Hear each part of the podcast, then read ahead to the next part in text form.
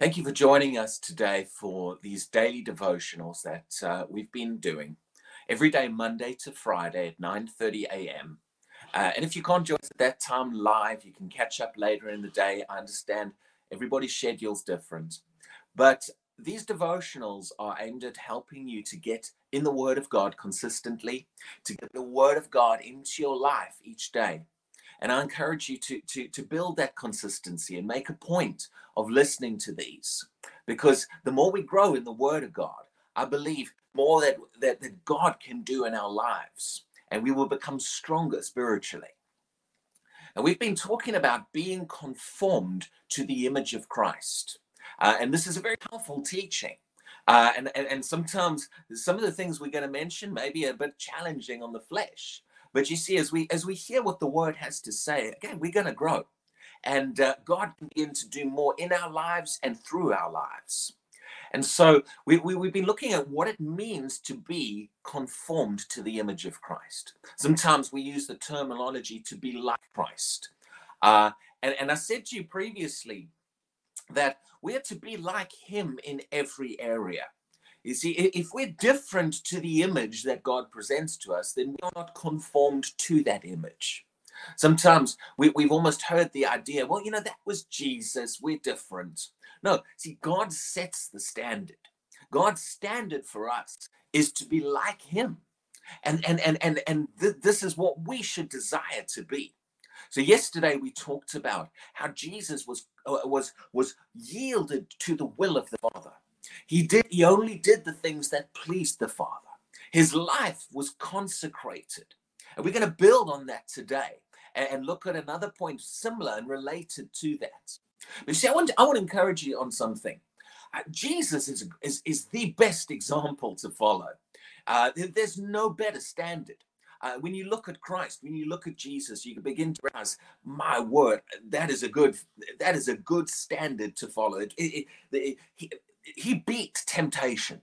He beat the enemy. The enemy never got the better of him. He beat sin. Nothing ever dominated him. He walked in the presence and the power of God. God manifested through him. He, he showed us how it's done. He showed us how to walk in the ways of God, in the word of God, in the presence of God. And, and how to be vessels that God can use. And he, he, he and at no point was the enemy able to get the better of him. And and even even even when he let Jesus laid down his life, he rose victorious over the grave, over the enemy. And so he's a good example to follow. God's given us a good standard. And we can get excited about this and begin to realize, I want to be just like him. I want to be like Christ. He is the example that, that we are to follow and to become like him, conformed to the image. Now, I want to look today in, in Philippians chapter 2. Philippians chapter 2, and starting in verse 5.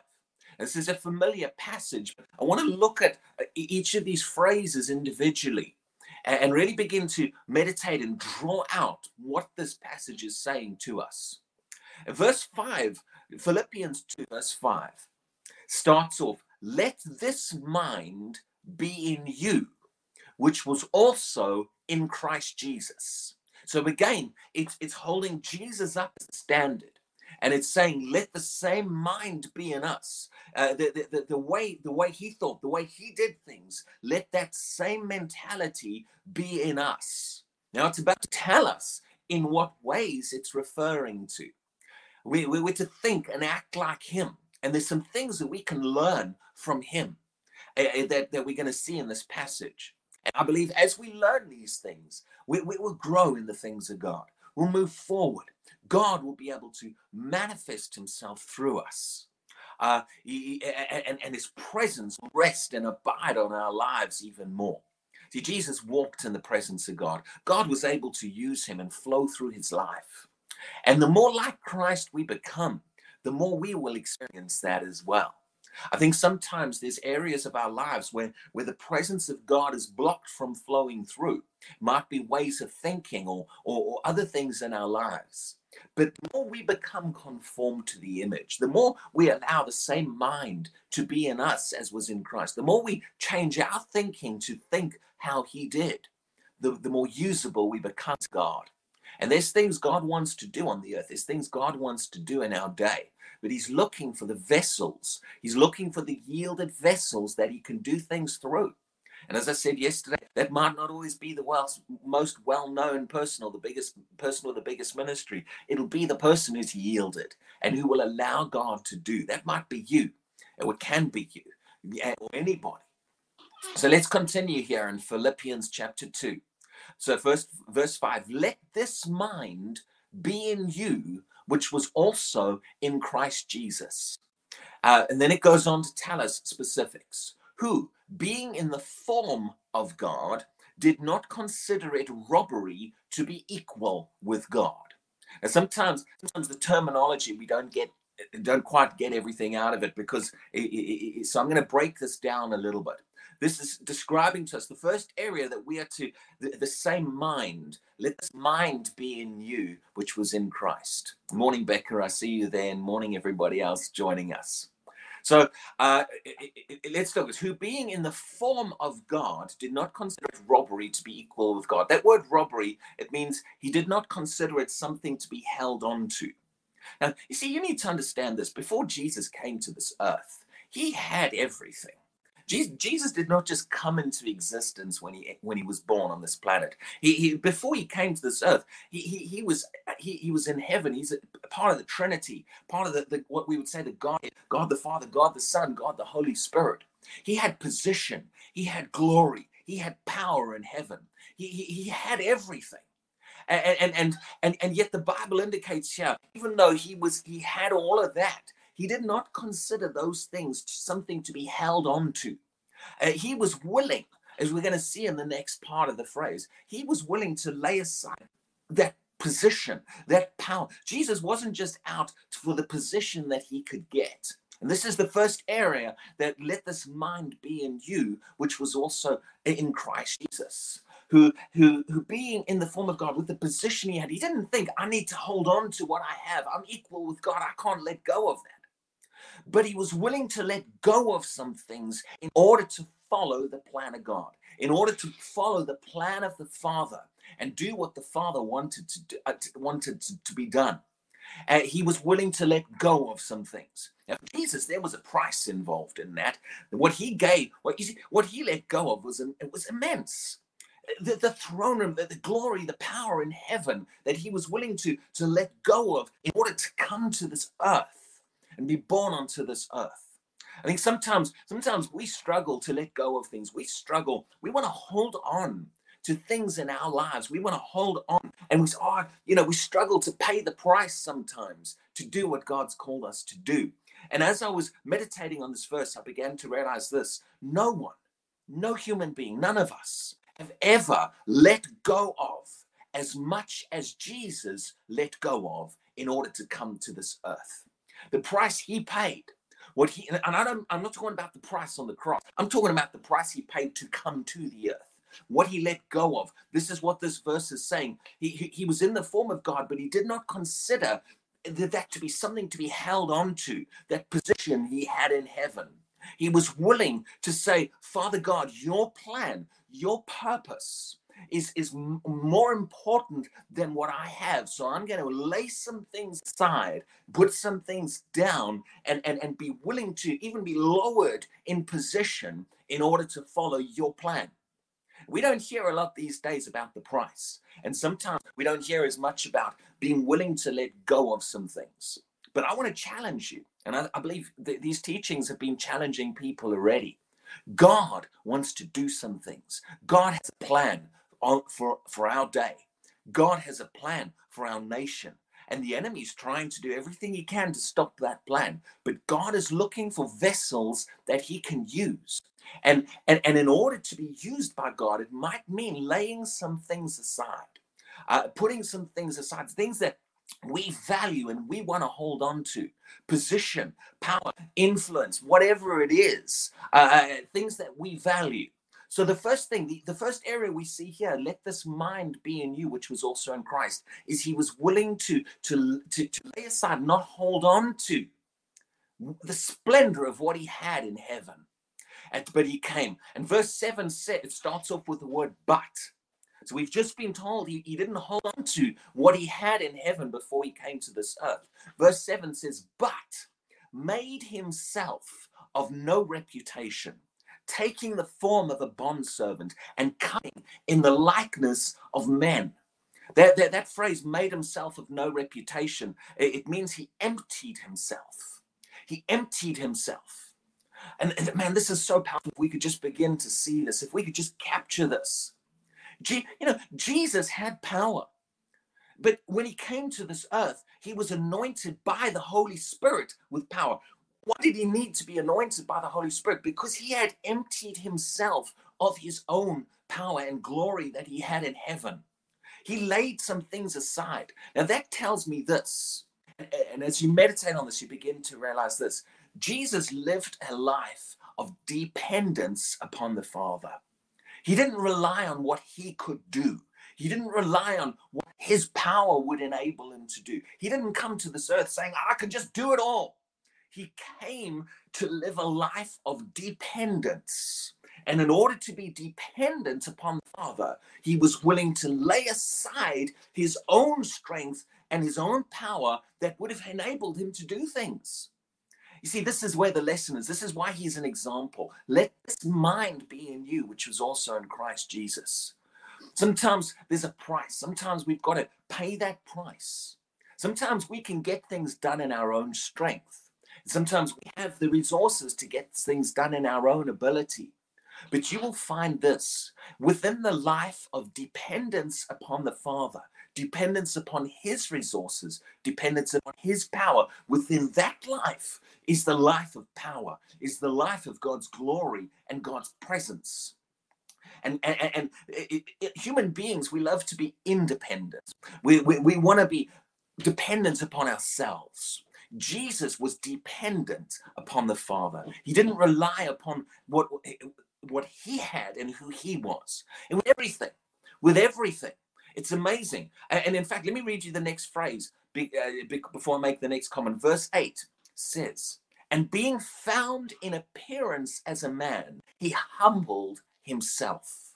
He humbled himself and became obedient to the point of death, even the death of the cross. He humbled himself. Humility. How did Jesus humble himself? Well, everything we've described so far, he humbled himself. But even on this earth, Jesus walked in humility. He humbled himself and his own desires and his own will to the will of the Father and to the plan of the Father. He, he was willing to, to lower himself to do what God wanted him to do. He humbled himself depending upon God, not on himself. And the third thing is he, he recognized, Jesus acknowledged and recognized God's work through him and in him. Even on this earth, he said things like this My doctrine, that's his teaching, my doctrine is not mine, but his who sent me.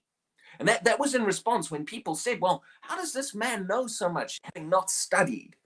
And Jesus didn't say, Oh, yes, but you see, I have been studying in the night when you didn't see me. I have learned so much about the word.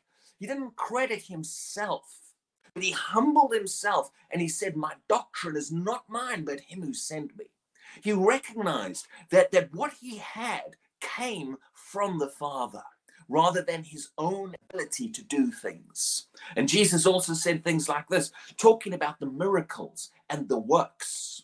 Uh, in, in, in, in, in John, John, he says this, he says, the, the Father who dwells in me does the works. And he's talking about the miracles and the other things he did. He credited the Father. That's an act of humility. That's him saying, I didn't do this in my own power. I didn't do this in my own strength. I did this by his power working through me. And, and, and Paul, you see this in Paul as well. Paul talked about the power that was working in him.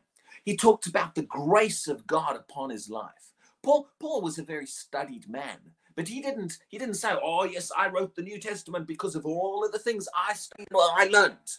He said, "No, God gave me these things by revelation.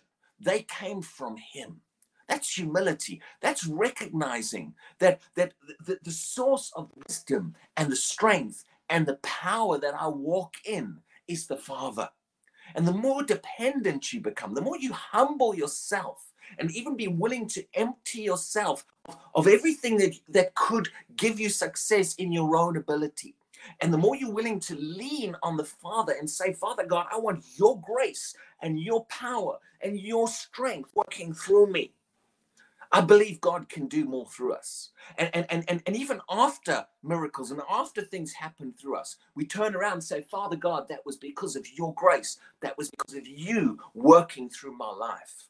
This is why, this is why the Bible says, let this mind be in you, which was also in Christ Jesus. And we look at what he was willing to do to become humble and dependent upon the Father. And this is the amazing thing. I'll finish on this point because Jesus was willing to do that, Philippians then goes on and says that God has highly exalted him. God lifted him up. God, God, God, God, God, he, there was reward for what he did. He was he was mightily rewarded, he was given a name above every name. That at the name of Jesus, every knee should bow, and it's so powerful. You see because he was willing to to lay down his own desire his own his own abilities his own power his own resources. Jesus wasn't just consecrated to the will of god in the sense that he was willing to do the will of god. He was willing to do the will of god by the power of god and the resources of god. Total dependence that's an act of humility let's learn from this let's learn to to humble ourselves and to begin to look more to the, the, to the grace of God, the power of God. You see, the Bible tells us as well, and we'll read this one just, just to finish, tells us, uh, I've lost the verse now, James 4. Uh, James 4 says God gives grace to the humble. But the other verse I wanted, and I haven't written this one down, is, is, is when we humble ourselves, it's in Peter, when we humble ourselves under the mighty hand of God, he will exalt us. There is great reward for taking this path. But it's not the path your flesh always wants to take. But the more you do this, the more you train yourself on a daily basis to live like this, I believe God will flow through your life even more. His grace, His power, His presence, His glory will manifest on you. Amen. So praise God. Let's close it. Today was a couple of minutes longer than normal, but I just wanted to get the truth out on this. Father God, we want to yield to your presence. We want to walk in your presence. We want your grace and your power to flow through our lives. Father God, we want to, the same mind that was in Christ Jesus, where he humbled himself, he emptied himself of, of everything he had so that your power could flow through him. He emptied himself of his own resources, everything he had in heaven and his own prestige and position. He was willing to lay it aside so that he could humble himself to the plan of the Father and that he could come in your power and in your grace and, and credit you and humble himself to your plan. And Father God, we want to be like Christ in that area. And, and, and we make that decision to lay aside our own abilities and strength and to become more dependent and more reliant upon you and your power and your grace in our lives. And I thank you, Father God, that as we do that, you will move and manifest through us, Father God, like you desire to. And we give you the glory, we give you the honor, and we lift up your name in Jesus' name. Amen. So God bless you. Thank you for joining us again today. We do these devotionals every day, Monday to Friday, 9:30 a.m. The links are in the in, in the, the, the comments section of, of the video. And also on, on Sundays, Sundays at seven o'clock in the evening, UK time, I do I teach God's word on healing. We're praying for the sick, we're teaching the word of God on healing. So you're welcome to join us for any of those. So God bless you. I thank you for the grace of God upon your life today as you put these truths into practice.